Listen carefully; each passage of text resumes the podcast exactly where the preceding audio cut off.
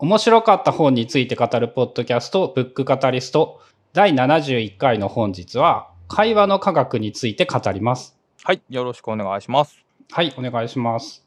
今回は、えー、なんか、アトミックリーディングの紹介をしたりとか、ゲスト会とかがあったりで、だいぶ久しぶりに普通に本を紹介する印象があるんですが、えっ、ー、とですね、以前に読書会でも紹介してもらったことがある本で、えー、会話について科学的なアプローチをしている本というのかな。サイエンスな観点で、こう、数字とかパラメーターみたいなものでどんな感じなものだっていうのを表しながら、会話がいかに興味深いものなのかを示している本。うん、まあ私たちの日常のやりとりに注目してるってことですね。はい、ですね。で、えっ、ー、と、本はですね、文芸春秋から2023年に、の3月に出た本で、えっ、と、半年前ぐらいかな、大雑把に言う。で、えっ、と、ニック・エンフィールドさんという方で、えっ、と、言語学者の人だったと思います。その方が書かれている本で、えっ、と、表向きは、なんて言うんだろう。会話を科学的な話で、こんなことが面白いよとかっていうようなことを言っているんですけども、あの、言語学って基本的に、えっ、とね、書き言葉というか、文法とか単語とか、その熟語じゃないや、文法とか、その、そういう難しいこと、書き言葉的なものをすごく重要視しているんだけれども、もっと会話こそがその言語において最も重要というか大事なことで、俺たちそういうのってだいぶ軽視しすぎてきてないっていうようなことが、その裏テーマ的なものとして存在しているんじゃないかなっていう感じがしました。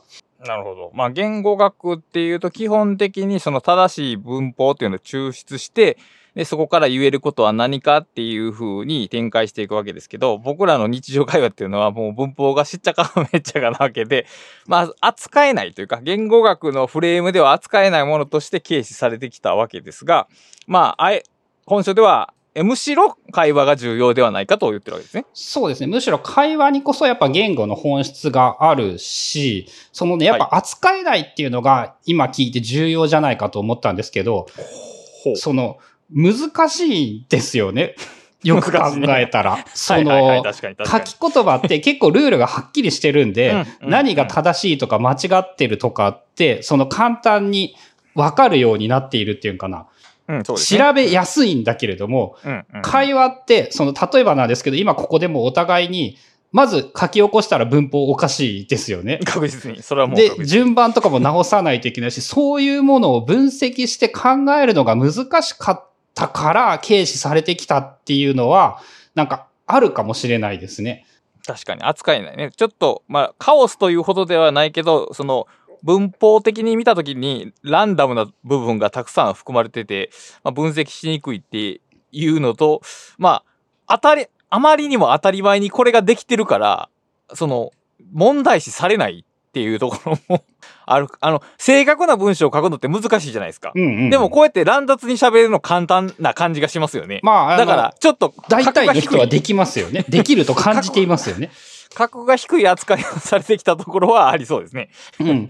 でも、あの、当たり前なんだけど、ほぼ100%間違いなく、我々は書き言葉じゃなくて話し言葉からコミュニケーションは始まっていると思うんですよね。人類の歴史から考えれば。だとすると、その言語の本質というのを考えるなら、やっぱ会話こそが重要なのではないか。うん。まあ、この場合会話ってもう完全に話し言葉、あるいはその他の人に向けた話し言葉っていう感じですね。うん。っていうのがすごく重要なんじゃないかなっていうのを思いますね。まあやっぱあの、ふと思い出したんですけど、最近ね、その音楽理論みたいなことを勉強していたりして、それもね、なんかその言語学と同じようなことが言えるような気がして、ほうほうえっ、ー、と、音楽理論を学べば学ぶほど、音楽理論で、えっ、ー、と、説明できない現象って音楽にすげえいっぱいあるんですよね。そうでしょうね。はい。で、特にそのギターの大元となったブルースとかっていう音楽って、もうあの西洋の音楽理論では説明できないことが無数にあって、はいはいはいはいはい。で、えっ、ー、と、そこら辺はね、なぜか現代の音楽業界、なんかあの、スルーして、やっぱ音楽理論はそのまま進んでしまっているというか、結局だからロックの人たちが理論なんていらんって言っているのは、えっと、はい西洋の音楽理論では、ロックンロールは説明できないことが多すぎるんですよね。うんうん、なるほど、なるほど。だから、えっ、と、その現場の人たちはそういうものをやはり軽視してしまうし、ちゃんと分かっている人たちは、あの、クラシックの人たちは、えっ、と、ロックなんて音楽じゃないという言い方をしがちにもなってしまうし。なるほど。うん。だこの場合で言うと、だからクラシックが、えっ、と、正当な文法で、ロックが話し言葉ぐらいの位置づけに対応すると。そうですね。そうやって考えてみると、意外とこれはロックな本なのかもしれない。まあでもその、これまで、えー主だったものと、主だってないものっていうものがあった時に、それを逆転させるような試みは確かにちょっとロックですけどね。ああ、そうですよね。そうや、そう言われてみると確かになかなかロックですよね。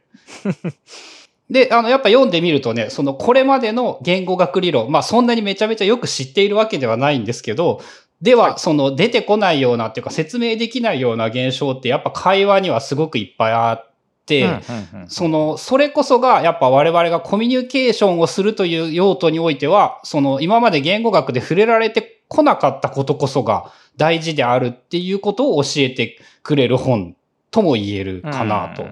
なるほど。まあ、い一応その、言語学の本じゃなくて会話に注目した内容やと思いますが、その言語学的な観点もちらほら出てくる。そうですね。まあ、あの、最後、話、本の最後の方に、あのー名前なんだったかな。言語はこうして生まれるか。その人の話とかさ、最新の言語学がどんな風になってきているかみたいなところにも進んできているので、あの、競技の言語学ではないかもしれないけれども、本質は言語学なのではないかなと、ここで語られていることは。そうか。確かにね。言語学のそのフレームにはこれまで入ってなかったけど、むしろ言語学って、つまり世界中の言語の大半を占めてるのは僕らの会話ですからね、確かに。まあうん。まあ、発声量とかでもそうでしょうね。うんまあ注目すべきは確かにそうでしょうね。うん。で、まあ、例えばっていうので、その、そもそも言語とはどういうものかっていうのが第一章なんですけど、はい。えっ、と、例えば俺たちはね、えっ、と、何か質問された場合に、答えるまでの時間って平均的に0.2秒ぐらいで答えを始めるようになっている。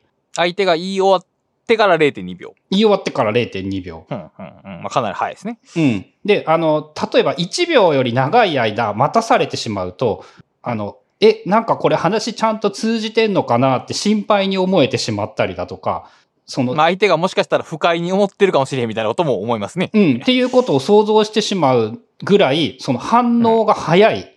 はい。はい。でも、例えばなんですけど、あの、今ね、ちょうど世界陸上やってるんですけど、100メートル走っていうか、あの、陸上競技のスタートって、はい0.1秒より早くスタートしたらフライングになるんですよね。なるほど。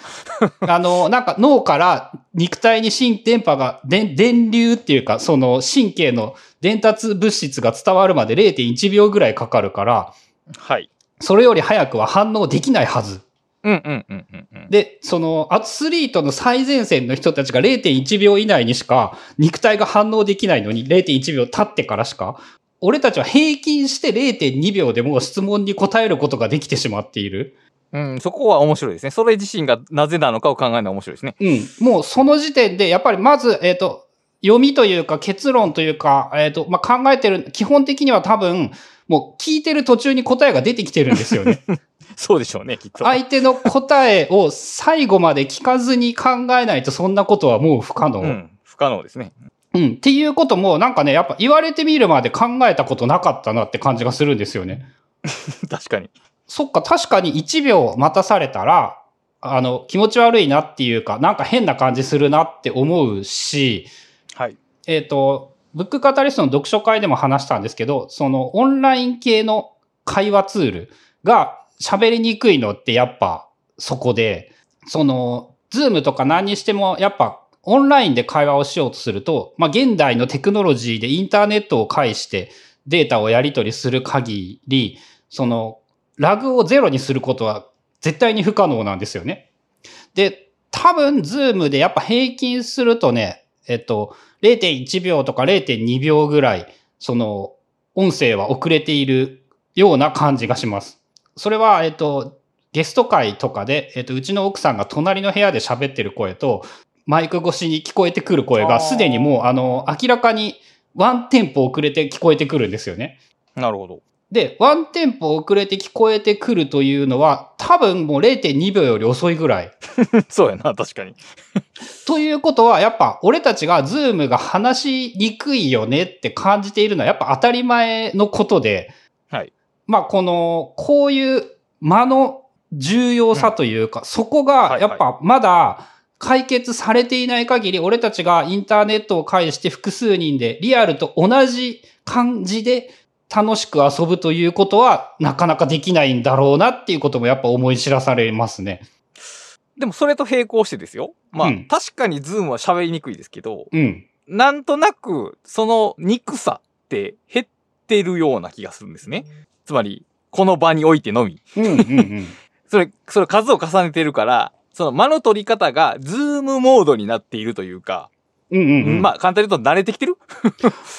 あのその多分ね、ある、あると思います。その、文化的にっていうか、この手の間のやつとかってやっぱ文化とかによ、かなり影響を受けているんじゃないかなっていう印象はあって。うん。で、その文化的経験は上書きされるというか、新しく学べるものなので、だから、例えばこう3人になるとやっぱ途端に喋りにくくなるんですね、これうんうん。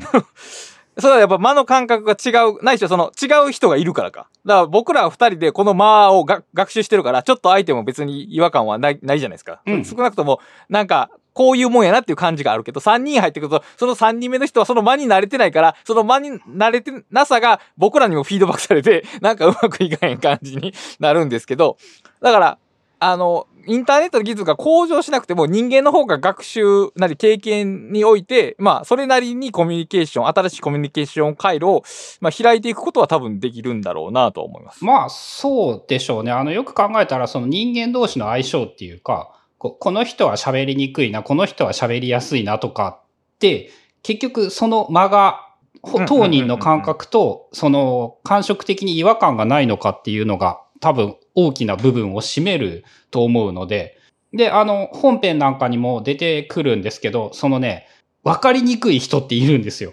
うん、その相性、馬が合わない的なのはあるね。そして、あの、その誰とも喋りにくい人。やってるのか。あそういうことか。あなるほど。うーんと、もうこれちょうど出てきたんで、ついでにそういう話をしちゃおうと思うんですけど、あの、イギリスのマーガレット・サッチャー。はいはいはい。あの人が、そのね、えっと、わかりにくいサンプルとして出てきたんですけど、えっと、当人が喋り終わるタイミングっていうのがわからなくって、記者が上手に質問をできないっていうか、その、相手と、なんか、終わ、終わったように感じてしまうんですよね。その、サッチャーさんが喋る文章っていうのが。で、当人は、本人は終わってるつもりがないので、その記者が質問を始めてしまってぐちゃぐちゃになる会話が。はいはいはいはいはいはい。で、本来はそこにやっぱすげえ、えっ、とね、この本では会、俺俺たちの会話にはルールがあるっていう言い方をしていて、その、まあ、明文化されていないんですけれども、その明文化されていないルールをやっぱ守らない相手と会話をするとなると、すごくね、喋りにくいと感じる。うーん、なるほど。で、な、なんで、そうやって考えるとあれかもですね、 Zoom っていうのは新しいその Zoom のルールにやっぱ慣れないと俺たちは喋りにくいと感じる。うん、っていうことやね。それはだから、そのルールっていうのは人対人だけじゃなくて、その環境が定義するルール。まあ、環境が要請するルールなんだな、きっと。うん。で、あの、結構ね、俺たちはそういうルールというものを無意識、意識無意識問わずっていうか、あの、守ってしまうっていうのかな。なんとなく、こう、暗黙のルールみたいなことがあってそれをね、なかなか破れないっていうのも面白いなと思って。確かにそうや。なんかあの、その辺の人と会って、あ近所の人と会って、こう世間話をしたとして、じゃあはいまたってなかなか言い出せないとか、いや、いやないですね、確かに。その、ど、どうやって会話を終わらせようか困るとか、はい、あります、あります。それってなんかあの、原理的に考えれば、そんなこと完全に無視できそうじゃないですか。ああまあねあ、じゃあ失礼しますって言ってパパーって立ち去るというのは原理的には可能ですよね。なのに、なんか俺たちはやっぱそのルールを強烈に守ってしまうような、なんかその、何かとしか言いようがないと思うんですけど、何かは存在していて、で、ほとんどの人はやっぱそれを守ってるんですよね。うん。そうやっぱそのルールを損なうことが、そのコミュニケーションを取ってる人に対して、たその人を軽んじるような感じがするからかな。うん、あの、本に書かれていた言い方だと、やっぱルール違反をすると社会的な損失が大きいので、こう、お互いにそこを会話、監視して会話をしていて、それに対してその非難とか制裁みたいなものもあるっていう言い方をしていて、まあ、なんかあるような気はするというか、罪悪感みたいなのは多分感じると思うんですよね。相手がまだ喋ろうとしとんのに、あ、俺もう帰るからとか、無視して立ち去っていくとか、まあそういう感じでね、あの、俺たちのルールみたいなものっていうのが、その本ではね、あるっていう結構強い言い方をしているんだけど、確かにあるよなっていうのはなかなか興味深かったというか、まあ、証明自体はできないですけど、まあ、僕らの行動から逆に観察したら、まあ、あるとしか言えない。それが会話を規定している。それによって会話が駆動している。そう、同時に、えっと、遮られずに話す権利と長くならないように努力する義務もある。ああ、そうやね。まあ、遮るのは失礼っていうのはまず、あ、あ、よく言われるというか、まあ、よく意識されるか。でも、後者、あの、長く喋らないって、確かに、その、それを破ってる人を見ると、なんとなくもやっとし、ますよね。すげえ不快ですよね。そのね、めっちゃ印象に残っている人の名前とかそういうのは何も出てこないんですけど、あの、人生で出会った最もね、あの、なんて言うんだろう、長く喋る鬱陶しい人っていうのが、あの、とてつもない才能の持ち主で、なんて言うんだろう、10分から15分、相手に一言も質問の間みたいなやつを与えずに平気で喋り続ける。うん、それも明らかに、いそ失礼ですし、まあその話聞いてる人を軽んじてるっていうことはあると思いますけど、こう、どうなのな。例えばこう飲み会とか行くじゃないですか。で、5、6人でテーブル囲むじゃないですか。なんかこう、みんなが順々に自分のエピソード喋ってんのに、一人だけ4倍ぐらいの尺で 喋ってる人を見ると、それだから、他の全員を軽んじてるというか、自我が強すぎるっていうことなのかなあれは。なんか嫌な感じがすそのるの。人はね、もうなんかそういう次元じゃなかったですね。1時間あったら58分はその人が喋るみたいなイメージ。で、誰かが質問をしても質問をぶった切ってまた自分の話をするっていう。まあ、それは確かに、その人はルールが通用してないから、ルールという概念がないか。うん。まあだ、そういう人が、あの、たまには存在するっていうことではあると思うんですよね。その、サッチャーが、そういうサインを出せなかった。自分の話は終わりますみたいな。はいはいはいはい、っていうのと同じく、その、まあそういう人も存在するんだろうなっていうことは想像はできますよね。まあ、サインを読めないということサインを発することがまずできないし、できないし、相相手がもうそろそろ別の人に話譲った方がいいですよみたいなサインも受け取らない。そうですね、その長くしないように努力する義務というのを、あの、というものを守れない人認識できていない人でもどう、でも僕らはそれを学んできたわけですよね。ということは逆に言うと。そんな、だって聖徳、聖徳的に備わってるわけないから、カルチャーですもんね。へえ、そうやって明文化されないものを僕らは知らん間に習得してるわけですね。そうですね。そのあたりがちょうどね、これもいいタイミングなんで、もうあの順番無視して話すんですけど、あのね、7章、8章あたりがそういう話の、そのね、よくこんな難しいことしてんなっていうことを言ったりしていて、あの、大体、わからん時になんか、ええとか、なんでとか、何とかっていう場合とかっていうのも、あの、相手が可能な限り短く答えられるように質問をしているようになる。ほう。例えば、えっ、と、明日一緒にどこどこに行きましょう。明日一緒に、えっ、と、経文館に行ってみましょうっていう場合に、えっ、と、いつ聞いたらいいか分かんなかった時はいつって聞くし、うん、うん、うん。どこに行ったらいいかが聞き取れなかった場合は、え、どこ？って言うし、ああ、はいはいはいはい。で、全部分からんかった場合は、なんて言った？っていうのを、無意識に使い分けられているんですよね、俺たち。確かに確かに確かに。で、えっ、と、いつだけが分かんなかったのに、なんて言ったって聞けば、き言った側はもう一回明日どこどこに何時に行きましょうって言わないといけなくってめんどくさいそうよね。から、うん。相手をできるだけめんどくさくさせないように、最小限の手間で会話が成立するように、必要最小限のことしか聞かない。聞かないね、確かに。それは、本書では、な、何によって、何によってその短くなる現象が起きてると指摘してんやろ？何によって？えー例えば、えー一つの説明として、その方が認知的エネルギーがし最小になるからっていう自由エネルギー原理を持ち出すこともできると思うけど、その、えー相手の手間を減らそうっていうその人格的配慮みたいなこともああり得るでしょうし、どういう説明によってその短く答えられるように質問するっていうベクトルが動いてんねやろうなと。ああ、そのね、えっ、と、ほん、ほ、最初、今話してた会話のルールというものを我々はそれを無意識に認識しているっていう事例としてそれが出てきたっていう印象？あ、ああ、なるほどね。だから別にそれがどういう原理性であるかっていうことはないから、まあ例えばさっき言ったその、えー自由エネルギー原理で説明することも一応できるわけだな。まあ、その、それに近いでしょうね。コミュニケーションコストを俺たちは可能な限り下げようと努力しているということが、会話を研究してもわかる。なるほどね。で、さらに、あの、それで言うと、あの、どこの国でもね、やっぱね、ええみたいな音って、ほぼほぼ似てるらしくって。ああ、聞き返す、短く聞き返す時の音。うん。えっ、と、発音で言うと、その前舌がせ、狭いからちょっと開いてるぐらいの音っていうのかな。あーとかえーとか、ちょっと口を、あの、バカっぽい口の開け方をした時に出てくる音。ほうほうほうほう。で、えっと、これも和法というか、喋る時のエネルギーとして、一番楽な音っていうのかな。素早く出せて、ああ、なるほど。確かに。あーとかいーとかって口の動き大きくって疲れますよね。疲れるっていうかエネルギーを消耗するっていうのかな。で、時間がかかる。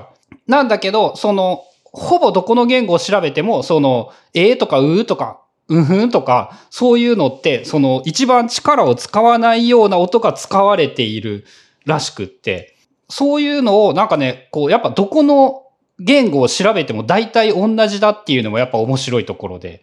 うん、そうやね。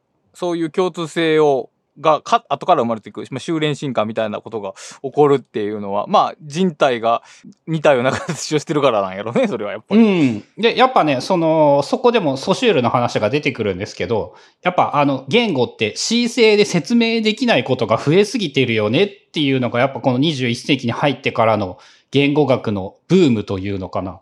まあ、明らかな流れなんじゃないのかなっていうことを言っていて、あとさっきの話で言うとね、あの、俺たちはね、道徳があるからそういうことをやっているんじゃないかっていうふうに言っていますね。おー道徳心がさっきのようなコミュニケーションのルールを要請している。うん。で、相手は協力的であるということを想定して、わからない場合はできるだけすぐにわからないことをわからないと伝える。それを、その、種族としてやっているって言ったらいいのかな。うーん、それはでも、例えばですよ。うん。インターネットとかで、その、質問できない人とか謝れない人っているじゃないでうすか。ん。あれはコミュニケーションコスト高いですよね。その、そこだけ見ると。うんうん。それは、さっきの説明で言うと道徳心がないからっていう。あの、まず前提として、やっぱね、言葉じゃない、か会話じゃない、ああ、会話じゃないからか。なるほど。えっていう、言えば0.01秒で終わる。ささっき言った0.2秒で終わらんかったらもう、あの、耐えられないんです。コミュニケーションの質が違う。なるほど。で、本来は言語的なコミュニケーションであれば、より理性的になれるはずだと思うんですけど、うんね理想としては。うんうんうん理想とはね。うん、確かに。ただ、えっ、と、多分人類はそんなによくできていないんじゃないかとも思えて、うーん、まあそうやね。だから、おそらくその理性的にな行動に移るまでのエネルギーが必要で、うん。そこを超えられないんだろうね、多分。うん。で、やっぱね、あと情報量がやっぱ少ないんだと思いますね。結局、うんそれはその文字というものが、所詮、その言語学によって後から付けられたものっていうのかな。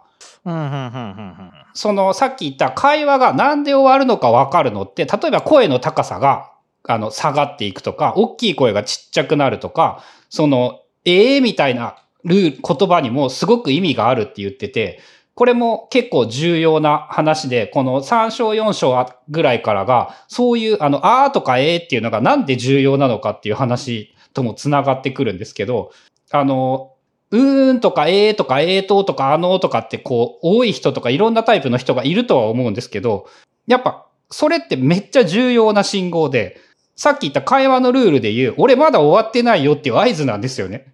ああ、まだ、そのバトンは自分が握ってるっていうことを示すサインか。うん。まだ俺は喋ろうと思っていて、だからあなたはそのけ私の権利を奪い取ったりせずもうちょっと待ってねっていう合図で、うん。さらにこれもね面白いのが、えっ、と、ニュアンスが違う。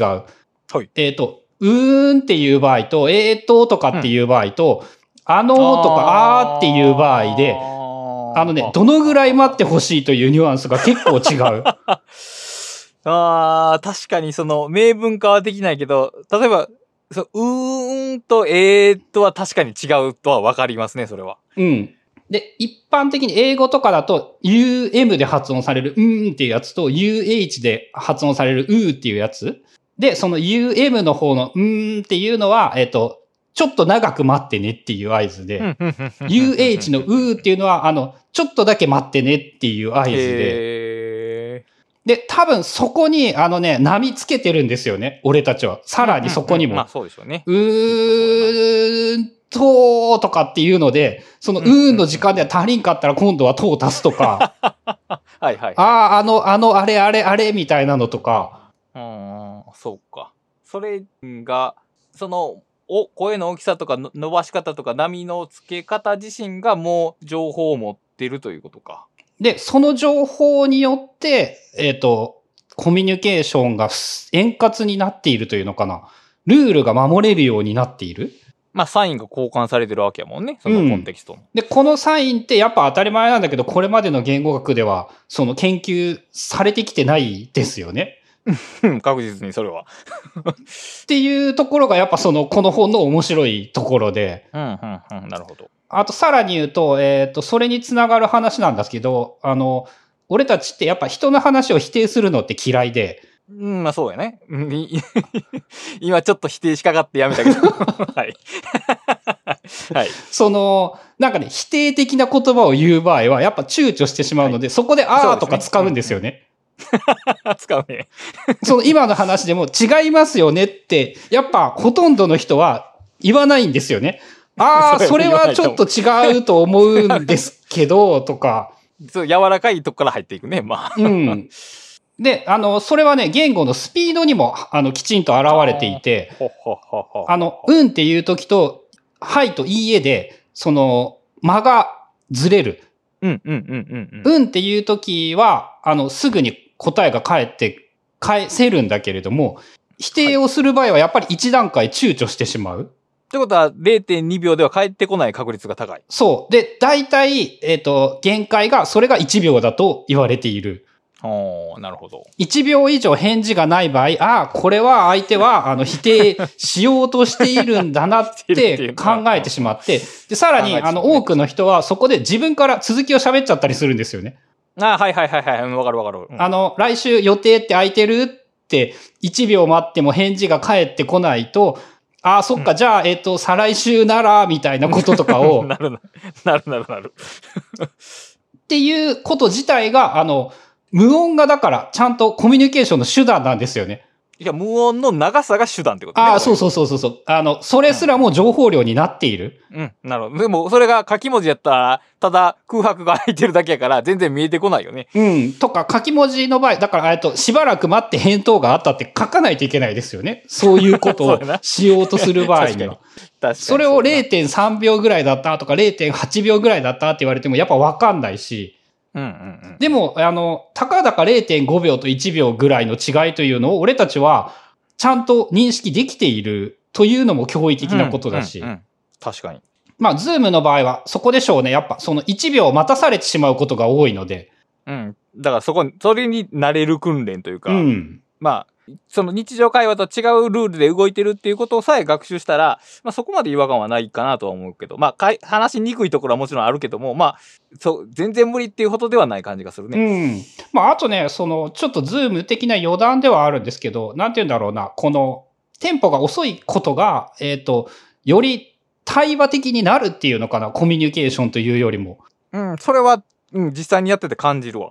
確かに。うん。あの、あえて、ちょっとゆっくり待ってからじゃないと自分の番にならないという感覚があって、それによって、その遅い思考が促され、より対話的なものができるんじゃないのかというのは、ちょっとその、ひょっとしたらインターネットの新しい可能性としてはあり得るのかもしれない。そうやな。それは、うん、うまいこと使えばそういうことを、うん、その、例えば、チャットチャットとかの場合ってどう、みんながリアルタイムに同時に書き込めるからいいよねっていう。で、こっちはなんか一人ずつ喋らなあかんからダメだよねっていう論調がインターネットで強いわけですけど、うんまあ一人の話をじっくり聞かなあかん、そういう体制が作れるとも言えるわけですからね、これは。そう。まあ、あのね、二人三人、まあ、もともと人類の会話なんてね、数人ぐらいが限界。ですからね。そもそも4人ぐらいがやっぱ、その同時に会話できる限界というのか。うん。で、会話とそのスピーチの間ぐらいになりやすいんですかね？そういう意味で言うと、ズームとかになると。ああ、そうやな。会話から、会話じゃない、会話からちょっとテンポがずれることで何か、えー、あ、会話みたいな、反会話みたいなものにずれていく感じは確かにあるかも。うん。で、多分、だからつまらんという人は、もっと、あの、コミュニケーション自体を楽しんでいるという感覚っていうんかな。はい、はい。あの、はいはい正直、日常会話なんて、どうでもいいことだらけじゃないですか。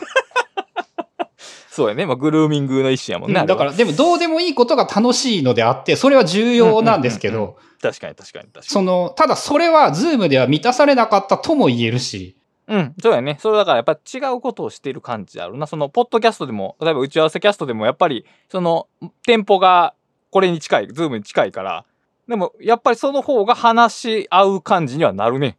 うん。で、あの、多分、我々のようなタイプは、あの、そっちの方がむしろ楽しいんですよね。うん、それはもう間違いない。あの、グルーミングは別にいらんと、まあ、極論するんですけど、あえて。いや、その、日常生活にグルーミングが全くないのはさすがにあれやけど、そう、まあ、せっかく、ふ普段会わへんような距離の人と喋ってるわけやから、わざわざここでグルーミングする必要はないよなとは思うけど。うん。っていうニュアンスで、だからね、話が苦手な人には新しい可能性が開けているというか、そういうやり方というのが。そうやな、ちょっとだから普通の人に比べて返事が遅い人はこっちの方がいいよね、きっと。うん。そう、一般的に多分ね、その、返事が遅い人はね、えっと、嫌われがちだと思うんですよね。ないしはその話に乗れなくて、い結局全然発言できへんみたいなことが多いと思うよ。うん。そうそうそう。だって0.2秒以内に答えろって単純な話なんですけど、その、考えてみたらくっそ難しいはずなんですよね。いや、だから考えてない発言を基本的にはもう、あの、条件反射で喋ってると思うよ。うん。そう。まあ、あの、0.2秒で、さらに、えっと、1秒、2秒の間に話者が入れ替わるらしいので、はい。いや、だからでも世の中にねちゃんと考えてから答える人もいるじゃないですか。それは、ま、真面目な人というか、うんまともな人というか、その条件反射で答えるのは嫌やからちゃんと考えたいって人当然1秒ぐらいの間が空いちゃうんで、そうすると会話の、そういう定型的な会話のリズムには乗り切れないってことがあって、でも、インターネット越しの会話とか、ポッドキャストの対話とかっていうのは、間が前提やから、あ逆に喋りやすいっていうのはあると思うね。うん。なので、テンポが速い人に、ことに慣れている人がおそらく多くって、やっぱそのテンポで話そうとすると、なんて言うんだろう、気持ち悪いなっていうか、なんか変な感じするなっていうふうに、あい、感じやすいというのかな。うんうん。えっと、パ数字がね、ちなみになんですけど、えっと、0.1秒から0.2秒で話者の交代は起こるんだけど、えっと、肉体的な、人間の生物的な仕組みで言うと、えっと、会話をしようと思って声が出るまでは、だいたい0.6秒かかるらしいです。ということは、もう、その会話、こ話者交代がきちんと起こってるっていうことは、もう、そのだいぶ前から、俺の話はここで終わりで相手が話すだろうっていう期待が醸成されてるってことよね。そう、多分話している側は、そろそろ俺の話ここで終わらせるよっていう合図を、日本語の、うん 日本語じゃない、その言葉の中に含めていて、あまあ、一般的にあの音、語尾が下がるとかそんなんだったかな。で、その語尾が下がっているということを認識して、0.6秒かけて次に自分が話すことを準備して、えっ、と、相手が話し終わった0.1秒とかっていうタイミングで話し始める。うん。だからやっぱり僕らは理性で喋ってないよね。そういう考えたら。ま、よよ間に合わへんあのね、強いて言うならね、予測で喋っているじゃないかな。あ そうやね。うんそうやな。確かにそうやわ。うん予測と直感で喋ってるよね。うん。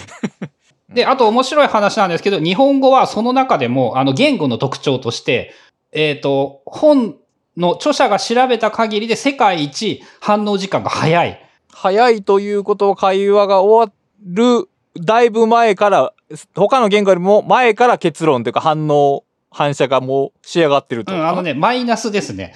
うん、マイナスか。せやな。でも、俺もさっきから食い気味に喋ってるもんな。はい。そう、あの、えっ、とね、平均すると7ミリ秒ぐらい。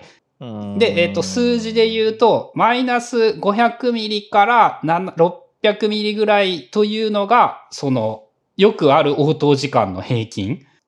これでも、この、同じ、似た話をその読書会に聞いた時も思ったんですけど、日本語って、その、英語は動詞の後に否定がつくけど、日本語の否定って文末につくから、あるかないかっていうのが。だから、聞かんと、お、わからへんはずなんだよね、最後まで。一番遅い言語なはずやねんけどね、その逆が出てるってすごいよなと思うんやけど。あれなんじゃないですかね。それはおそらくなんだけど、やっぱ書き言葉と話し言葉の違いなんじゃないですかね。あー、日本、会話の場合は違う。会話ってそんな丁寧に文末で否定するかなっていう。私はこの本が好きではないとかって喋んないですよね。確かに言われてみたらそうやな。あとまあ、喋り方でその人が否定的なこと言ってるか肯定的なこと言ってるのが伝わ、わかりやすいっていうのはあるけどね。多分その分、ニュアンスでわかると思うし、えっ、と、だから意図的にそれを崩すことは話力が高いというか、なんか特殊な能力があればできるとは思います。ああ、そっか。だから、否定か肯定かが分かってたら、動詞がさ頭の方に来るから、分かりやすいんかな。むしろ早いんかな。うん。日本語ってその、書き言葉で言うと最後がやっぱですとかますとか、まあ、いらん言葉よね、確かに。うん。あの、でしたがですになったって、会話においてはほとんど影響ないじゃないですか。うん、うん、影響がないか。確かに確かっていう言語の特徴があるんだろうなっていう。に。うん、そうか。言語の特徴がある、あるだろうなぐらいの、その、推、推論ちゃうな、えー、推測の強度は語尾で変わるけど、分位は変わってないもんね、今の。そう、あの、それをあれですすよね。俺はあると思いますとか、あるんじゃないかなって考えてるんですよねとかって言ったら、もうあるの段階で分かりますよね。わかるね、確かにな。あとはただの細かいニュアンスで、その長いからちょっと、あの、曖昧なんだろうなっていう。うん。だからもう日本語のこの会話の話者の中ではもう文章の半分ぐらいでおおむね文意を理解して自分の応答を準備していると。なるほどね。で、だからやっぱ書き起こしが読めないというのは同じことだなとも思いますね。ああ、まあ確かにそうやね。それはそうだわ。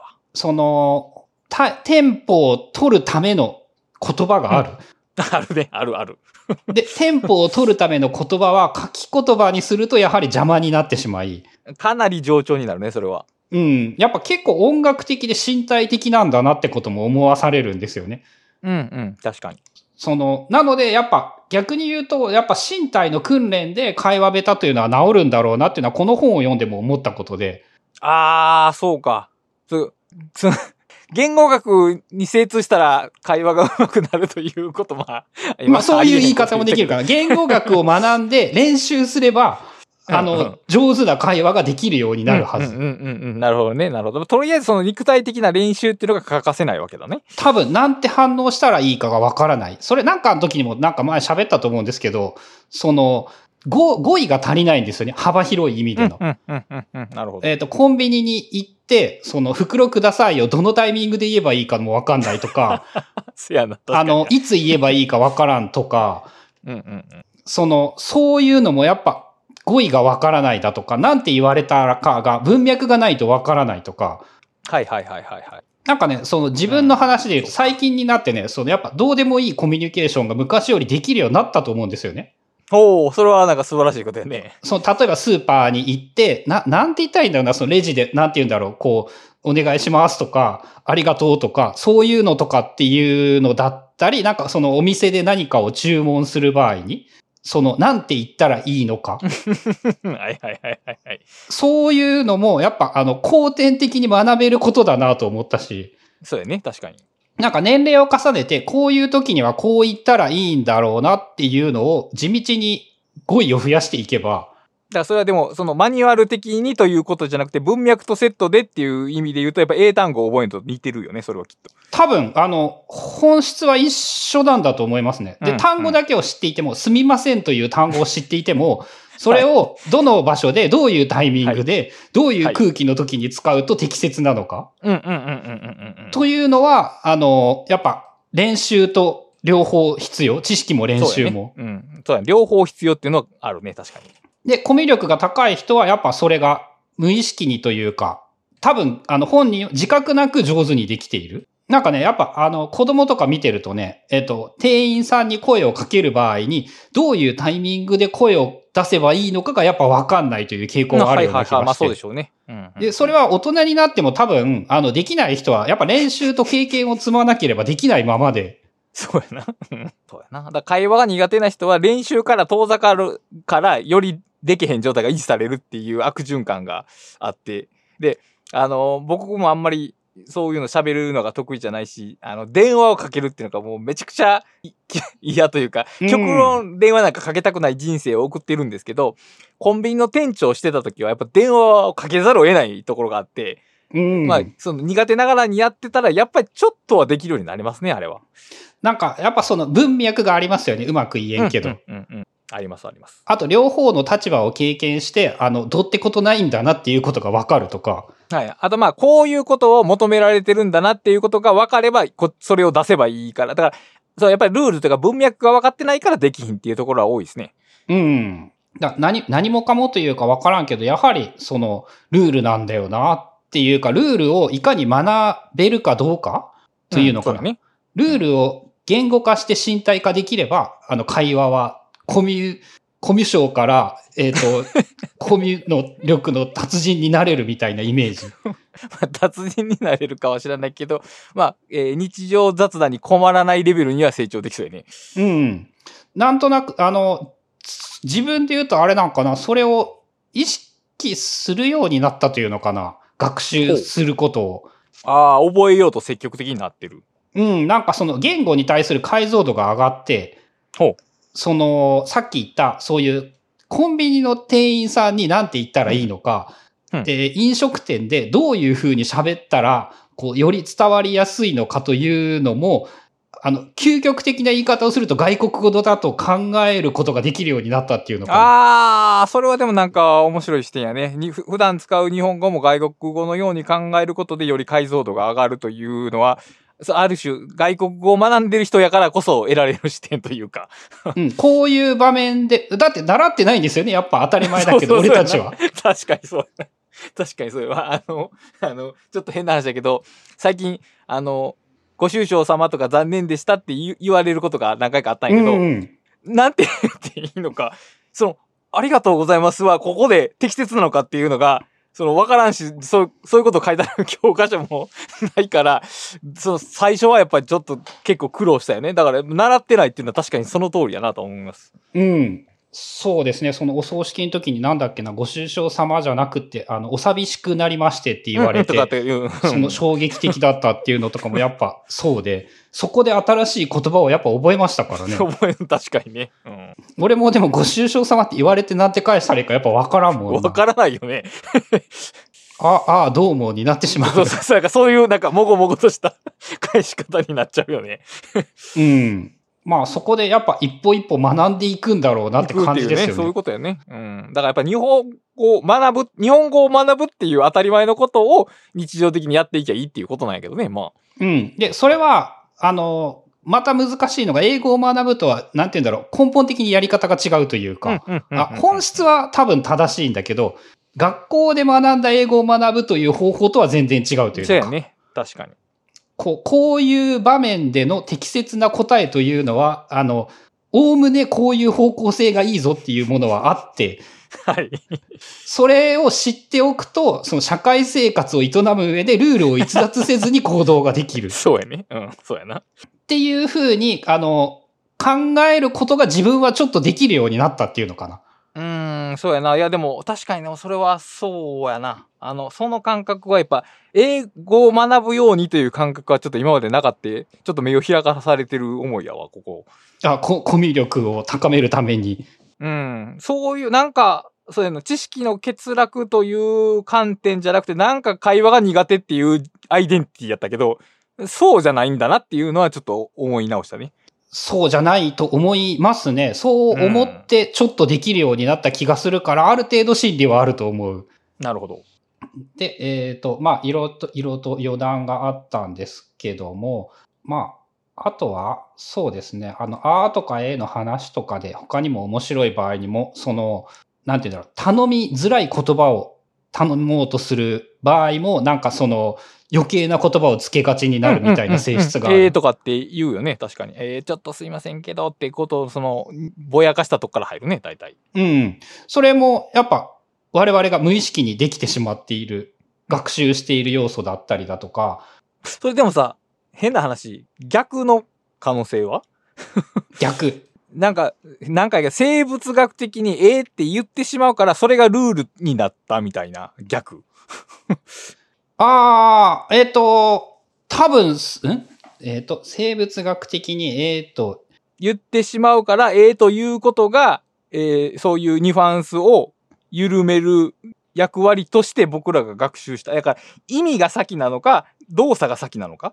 どっちなんだろう？えー、と、えーって言えば、あ、これ、ちょっとごまかすニュアンスになるなということが先なのか、えーと言ってしまったがゆえにそれが会話のルールとして成立したのか？なんか、あの、人間の自己防衛本能というような印象はありあるんですよね。あー、は、は、は、は。は否定されるのが怖いから、そう明言ってお。くことで、否定された時のダメージを減らそうとする。それがでも、そういう生、うん、特的な反応であれば、ある種生成文法ではないけど、生物的に共通、あ、じゃあ人間的に共通する言語基盤に近いよね。だから、うん、うん。えーとかあーとかってオノマトペに近いんかな？どっちかっていうと。その単語というよりは、ある感覚。性質はめっちゃ似てる気がしますね。うんなんか身体的感覚を表すものとして発発話されてるって感じがするな、なんとなく。うん。で、音でニュアンスがその変わるっていう感じもあるし、えーととかうーんととかってやっぱ、その、ちょっとニュアンスは違うし、うんうんうんうんうん。その長さで明らかに響きが変わりますからね。ね響きって相手に届く印象が。うん、だこれは言語そのもの、純言語そのものよりはもっとオノマトペとか身体的に近いものとして発話されているとして位置づけたら、まあ、それはいろんな人間がみ、みんなく一様に口を揃えて言うから、ルルールは後から見出された、この、この発話に関してはルールは後から見出されたものっていう感じがするな。うん。あ、多分ね、そうですね。基本的にほとんどこの本が、なんて言うんだろう、後から見出されたルールから理由を考えていくっていうような。感じはしますね。なるほど。まあ、あと、えっ、と、まあ、これはね、面白かったなってことなんですけど、質問に対して答える場合ですら、俺たちはすげえルールというか、いろんなことをやりまくっているというか、ほう。えっ、と、例えば、まあ、昔の話なんですけど、電話をして、もしもし後藤ですけど、た倉下さんのお家ですか？忠則さんはいますか？って聞いた場合に、はい。いますって答える人はほとんどいないですよね。そうですね。いないと思うよ。まあ、いいる、いるとしたらちょっと変な感じで受け取られるよね。それ、へこいるって答えたら。うん。とか、えっ、と、例で出てきたのが、あの、お店に行って、クレジットカードって使えますか？って聞いた場合に、はい。えっ、と、使えますっていうよりも、あの、ちゃんと分かっている人は、そのアメックスはダメですとか、うんうんうんうん。マスターとビサ。サなら使えます。JCB は使えませんとかっていう、うんその、これも必要ないことはやっぱ言わずに、さらに勝手に推測して答えを先読みして答えていくことによって、お互いのコミュニケーションを減らすということを、我々ほとんどの人は無意識にやれてしまっている。うーん。まあ、要するに意図、意図を推論するってことね、相手の。うん。推論した上で、適一番適切であろう質問を勝手に答えてると。勝手に答えてしまう。うん。なるほど。さらにこのイエス・ノーに面白いことは、あのね、適当にイエス・ノーをランダムに言ってるだけでも人間はね、勝手に解釈して、あの、自分で好きなように解釈をしてしまう。という性質も持っているらし しそうやな、それは確かに。で、、これ、その実験とかで、あのね、ボットみたいな、ロボットみたいなのを使って、その、はいといいえというのを、こう、ランダムに答えさせるみたいなことをやってみて、その、誰かの相談に乗るみたいなことをすると、あの、もうね、自分の都合のいいように、イエスというのは、あの、すべて自分の都合のいいように解釈ができてしまうというのかな。はい、はい。さらに、最初にノーって言ってたのに、後からイエスって言われた場合も、あの、うん多分この人はいろいろ考えて、さっきと意見が変わったんだろうなって自分で納得ができてしまう。っ なるほど。ていうような、あの、勝手な解釈みたいなことをしてしまうっていう話だとか、あと、えっ、と、答えが関連性によってイエスのが変わるっていうのかな。ほう。えっ、と、面白いなと思ったのが、えっ、と、コーヒー飲むって聞いた場合に、はい。コーヒー飲むと目が覚めるよねっていう答えが返ってきた場合、うん。その答えはイエスなのかノーなのかは、場面によって変わりますよね。ああ、そうやね、そうやな。あの、これから寝やなあかん時期と、これ、しばらく起きとかんな時期で、イエスかノーは変わってくるね、今のが。うん。こういうのも、あの、それで通じてるんですよね、俺たちって。イエス、ノーとは答えてないけども、その文脈の方を示すことで、相相手にそれを理解してもらおうとする。さらに文脈を共有しているので、共有していないとできないはずで、そうやな、確かに。うん。あの、例えばアメリカと日本でやっていたら、まあコーヒー飲むって物理的に不可能だけど、うん。その、できないことだし、うん、その、それで会話が成立できてしまう。うん。うん。より文学的になるっていうような感じも受けたんですけど。自分の場合。そうやな、確かに。うん。解釈任せになるよね、そこは。うん。っていうのも、やっぱ、勝手に、俺たちは、なんて言うんだろう、やっぱ、勝手に予測しているという言い方をしたらいいのかな。そうやね。うん。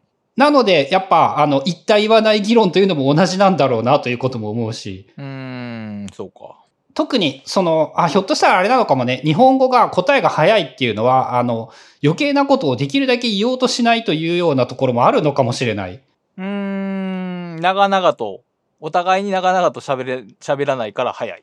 そして、その分、あの、お互い、意図が、文脈を、同じ文脈を持っていると前提しているので、はい。伝える必要があるものが少ない。そうか。で要するに村社会型やと文脈の共有率が高いから言葉そのものも早いし、そこでやり取りされる、えーイエス、ノーも当然す予測可能なものにとどまるから答えは早くて済むけど、まあ異民族が多い国の場合はもっとちゃんと喋らないと石の底が起こるから、もうちょっと時間かかる。まあ、日本がちょっと独特かなというのは確かにあるかな、その意味では。うん、まあ日本、そもそもね、日本語のあの語源調べるとクソ面白いのが、日本語に似てる言葉が全然見つかんないらしいですからね。うんうんうん、うん言われるね。うん。で、さらに、なんて言うんだろう。えっ、と、やっぱね、俳句とか、そういうものってとんでもないなって思うんだけど、ほあの、五七五で、英単語だと、な、何ワードぐらいに相当するものだろう。う。そうやな。古池や河津飛び込む水の音を、単語、アルファベット数にしたら、3倍、4倍ぐらいいきますよね、ね多分。その上、その日本語のその組み合わせが持つ情景の豊かさは多分表せないんだろうな、きっと。うん。だ情報量が少なければ少ないほど、あの、文学的になるというのか。いろいろなものが。そうですね、確かに。うん。っていうようなことで、あの、ふと思ったんだけど、そういう、なんか文学とかをやる場合にも、会話とかっていうのを考えてみると、意外と役に立つことがあるのかもしれない。そうか。だから会話っていうのは基本的に、まあ、平均を取れば、ある種ローカルな営みじゃないですか。うん。で、書き言葉、特に書き言葉を研究するような人たち、ないしは哲学者っていうのは、パブリックな言葉を紡ぐ人ですね、要するに。うん。そこに大きな違いがあるわけですね、性質として。ですね。文脈、文脈の共有度が天と地のほどの差があるわけだね、その二つには。まあ、文脈を共有していない前提で書かれる、はい書きますよね。書書く側は。てか、本っていうのはおそらくそういうためになる。文脈の外にいる人に自分の文脈のことを伝えるからこそ本を書くんであって、で、会話っていうのはむしろ文、ある程度日常的に文脈を共有してる人たちの中で行うコミュニケーションやから、その同じ言葉という現象でも、だからすごい性質が違うんよね、これきっと。うん。で、あの、残ってないからね、やっぱ研究できないんだろうなってすげえ思うんですよね。確かに。確かに残ってないね。俺たちどんなに頑張っても平安時代の、あの、会話は知りようがなくって、知りようがないのかな？ちょっと俺が思いつく限りでは知りようがなくって。まあ、貴族の会話ならギリ記録があったとしても、市政の会話はまず手に入らないでしょうね、きっと。うん。で、例えばなんですけど、その頃なんて、あの、人間に名前すらついていなかったみたいなニュアンスがよくあるじゃないですか。確かに。はい。だから、その、やっぱ当然そうなると、個人というものがやはり存在していないんだなっていうか概念として、我々が感じる個人というものとは圧倒的に概念は違うんだろうなって思うし。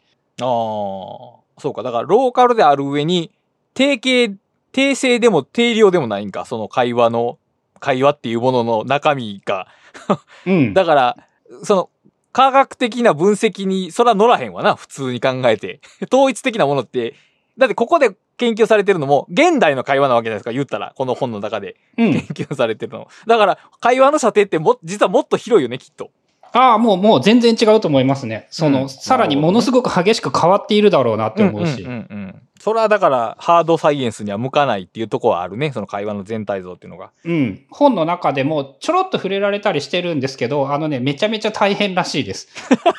そうやろね。あの、お大雑把なイメージなんだけど、60分の会話を聞いて、えって何回言ったか数えるとか、はい。まあ、そういうことを当たり前にやっているみたい。なるほどね。まあ、なのでやっぱ、あの、楽ですから、人間は意識無意識関わらず楽なことをやっぱりやろうとしてしまうので、はい。言語学もその書き言葉に向かいたがるというのはすごくよくわかる気がする。うん、うん。そうやね。うん、研究しやすいしね。で、なんか、研究した成果もなんかパッて示せるけどね、その、い1時間に A 何回言ったかって発表してもなんか、それほど世間の関心を集めなさそうやからね。うん。まあ、あのね、フィールドワークやるような人たちはそういうことを平然とやれてしまうんだけど、うんそうまあでも平然とではないですよね、絶対。まあそうやな。まあ、どこまで楽しいかはちょっと本人に聞かんとわからんけど、簡単なことではないわね。うん。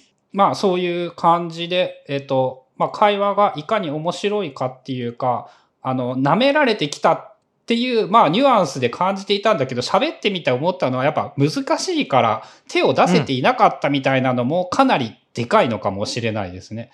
そうやね。特に事例を集めるのは相当難しい。とか、少なくとも録音機械が一般的になる以前は絶対研究できないわけやから。で、現代の場合はこうやって、その、多分、会話が録音されている一番さ盛んな時代じゃないですか、今は。やや日常的な。やっとですね。うんやっと一般人が録音できるようになった。そうそうそう。ここからが多分その会話の哲学じゃない、会話の科学の、あのー黎明期が終わってっていうところじゃないかな、きっと。うん。そこからどうなっていくかですね。うん。そうやね。まあ、あと最後の方はね、この将来的な言語学がどうなっていくのかっていうようなことも。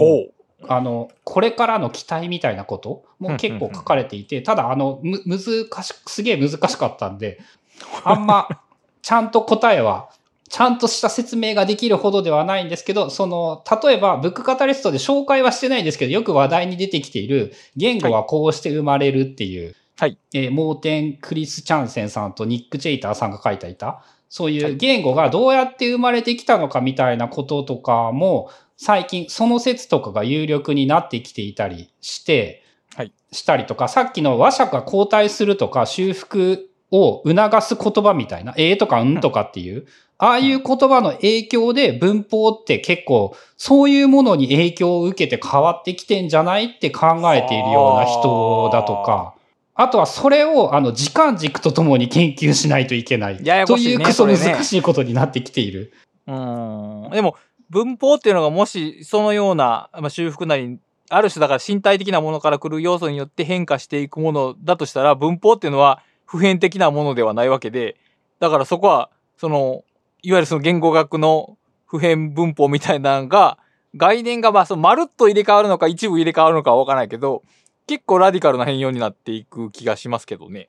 うん。変わっていきそうですね。そういう、あとさらに、そのそれによって、あの人間の脳がどういう影響を受けてきているのか。そうやな。確かに、そうか。そこは、その、進化心理学とのあか兼ね合いも必要か。うん。何十年何百年っていう、その、えっ、とね、ダイアクロニックな影響がどうなのかっていうのと、えっと、個体レベルで、はい。人は生きている間に、その言語によって脳はどういう影響を受けているのか。あそれもあるやろうね、きっと。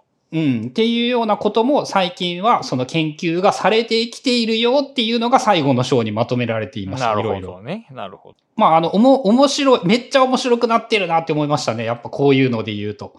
おーなんかでも、この、い、い、その、いわゆるその、言語学って、旗から見ると、なんであんなことしてんのやろって、ちょっと思う、その、研究のための研究な感じがすごいしてましたけど、こういう会話の話になってくると、すごく日常的なことで、しかも非常に射程の広い話になってて、面白いですよね。曲、多分ね、やっぱね、あの、ソシュールが調べてから、あの、普遍文法じゃない、生成文法みたいな言葉とかって、はい。やっぱね、あれはもうね、あの、後世行き過ぎてたって言われるんじゃないかと俺は思うんですよね。なるほどね。はい。ちょっとなんか、べ言語学が始まった頃の瞑想なんじゃないかぐらいに、あのーまあ、マイルドに言っておくんですけど、ぐらいな印象をこれを読んでいたら受けましたね、やっうん、ぱ。うん、なるほど、なるほど。まあ、ちょっとわかります、それは。うん。という感じで。まあ、あれかな、だからか、むしろ言語学というものがこんな面白い可能性があるんだぞっていうことを知る本として、そのポピュラーサイエンスな観点から非常に良かった本なんじゃないかなと思います。ああ、なるほどね。こう、ちなみにこの本を読んで会話力が上がったみたいな、実用的な効能ってあります？あの、この本というか、やっぱね、さっき言った、なんて言うんだろう。えっ、と、言語に対する解像度が上がって、もうもうちょっとな。長いスパンで言えば上がったと思います。うん、なるほど、なるほど。ですね。それはあれかな。やっぱいろんなけ、外国に行ったが一番でかいかも。うーん。英語がわかるけどなんて言ったらいいかわからんが原体験でしたね。あははは、なるほどね。わかる？うん、そうだな。その、聞き取れることと喋れることはうん、単語が分かっても喋れない。会話の中では。うん。だから、あの、旅行ではね、体験できなくって、その時はなんかその、エバーノートの集まりみたいなやつで、はいえっと、英語でコミュニケーションじゃなく、あれなのか、だから会話をしようとして、初めて言語に対、の会話というものに対する概念が変わった。ああ、そうか、そうか、なるほど。あの、相手が明確に善意を持って、うん。これを買いたいんですけど、これは5ドルです。はい、どうぞならできるんだけど、はい、はい、はい、はい、はい。なんか、乾杯、昨日どうだった？っていうのはできないっていう。おー、そうか。でも確かにできないよね、それは。あの、前者はある種、ある種丸暗記とちょっと言葉の入れ替えだけでできるけど、それはだから、買い、買い物するっていうコンテキストが固定されてるからか、要するに。うん。で、日常的な会話はそうじゃないか、そのコンテキストの見つけ出すことから 始めなあかんから無理なんだな、きっと。で昨日どうだった？って言われて、日本語ですら俺なんて答えたらいいかわからんから、まあそうやね。確かに。うん最近どうとかって言われても、まあ、ぼちぼちとしか 言えないですわな。うんでもまあ、あの、日常会話として最近どう？って、あーまあまあ、ぼちぼちなんだよね、はやっぱ、入りとして重要なことだと思うので。確かに。ので、わからないに会話をしたっていうのが一番大きな影響だったですかね。そういう意味で言うと。うん。だから会話っていうことそのものの難しさに遭遇して、その会話の原風景を見たって感じだね。そうですね。そしてこれは日本語でも同じだと気づけた 確かに確かに。俺が答えられないのは同じ現象だなって分かったことから、その言語に興味が出たとかもそこからかもしれないですね。ひょっとしたら。うん。なるほど。はい。という感じです。えーブックカタリストは番組を支援していただけるサポーターも募集しておりますので、気になった方は概要欄などご覧いただければ幸いです。それでは今回もお聞きいただきありがとうございました。ありがとうございます。